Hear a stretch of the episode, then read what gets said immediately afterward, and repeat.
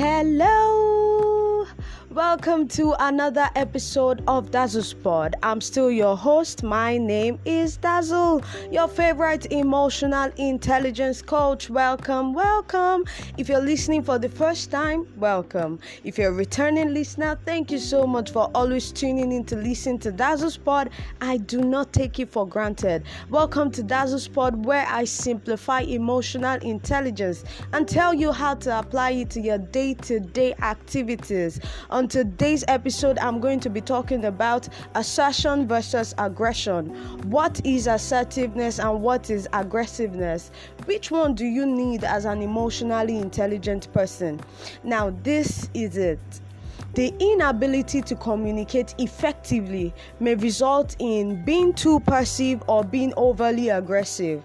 The ability to say yes when you mean it and no when you do is very, very important. Now, an emotionally intelligent person is an assertive person, not an aggressive person.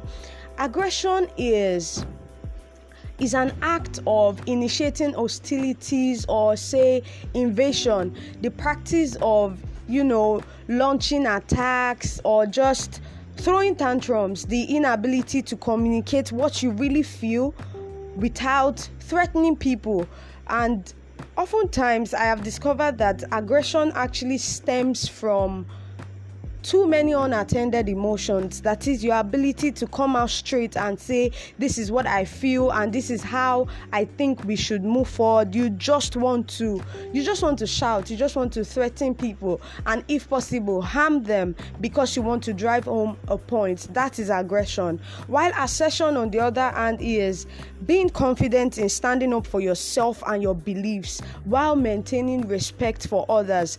Now you would find a similarity between between these two ideologies.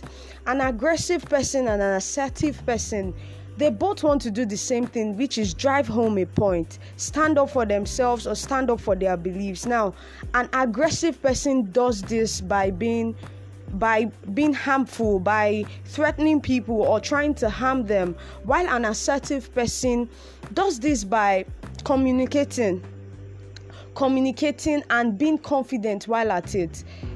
Now, this is how to be assertive. Because I, I understand that it's not an abstract phenomenon, it's not just something that you're just going to wake up one day and say, henceforth i'm going to be an assertive person. Henceforth i'm not going to be aggressive towards other people. So there are ways to go about it. Number one be clear about your boundaries. Let people know that this is what i like and this is what i do not like. So when they do it it's easy for you to tell them i thought we had this conversation. I told you that when you do this this is how i would feel. In negation to how an aggressive person will go about it when you are not clear about your boundaries when people disrespect you you just want to throw tantrums. So it is very important that you're clear about your boundaries. Now be aware of your body language. I've said it before there is intention, there is action. You can listen to my episode on intentions and actions. There is intention, there is action. You have to be careful that the way you are communicating how you feel is exactly the way your body is also communicating it. Now, if you're using the right words, but your body is saying otherwise, remember that the person listening to you can see your body language, or they can even tell from your body language that you are not being respectful. So, it is very important that you are aware of your body language. Sometimes we don't mean it, it just happens that we just throw some unnecessary body language around and all that. Now, the next one is avoid con- confrontational words. Avoid words like, you know, there's a difference between I don't like what you did and saying, you are stupid for what you did. There are two different things. You're communicating the same thing, but the way of going about it is different. Say someone does something to you and you you say that I don't like what you did. That's what an assertive person would say, but an aggressive person would say you're stupid for what you did, you're damned for what you did, and I'm going to show you that you don't do that to me. There are two different things. There are two different things. The next one is consider the socio-cultural background of whom you're talking to. I'll break that down. If you're talking to somebody and this person is from a different part of the world from you, it's very possible that the lens with which they see what you're talking about is different. I'll give you an example.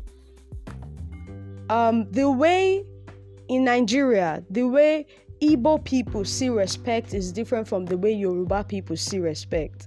So, as a Yoruba person, it would be very unfair that you're talking to an Igbo person and you just conclude that the person is is disrespectful because they are communicating respect the way that they understand it. So you cannot just throw tantrums. You need to have a conversation. You need to communicate. Where I come from, this is how I interpret this. Where you come from, how do you interpret this? So be ready to consider other people's social cultural background, where they grew up, and how they understand some things. Now, the next thing is respect people's rights and views. As much as they have a right to respect your own right and views, you also have to accord them accord them rather that respect. Respect their rights, respect their views. Your view is not superior to theirs. You need to understand where people are coming from while you're trying to stand up for yourself or stand up for your beliefs. You need to still understand people's rights and views. And keep calm and don't fall for the bait when people are being aggressive. Now, because you're an assertive person, does not mean you're going to always meet people that are assertive. You're definitely going to meet some people that would be aggressive. So don't fall for it. Don't fall for it. Be ready to be ready to know that there are some people that will be aggressive. So be prepared to walk away when you're not being listened to.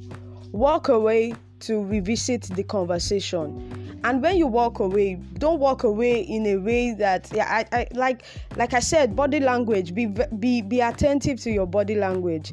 So be ready to walk away. And do not say because someone is being aggressive towards you and you're going to reciprocate with the same thing aggression never ever solves any problem. It never solves any problem.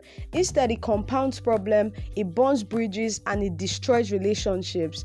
You you definitely would not want to lose a friend because of a minor issue that you could have just been assertive about instead of being aggressive towards it. I believe you've been able to learn a thing or two from today's episode. Don't forget to share with your family and friends. And thank you so much for listening. I love you.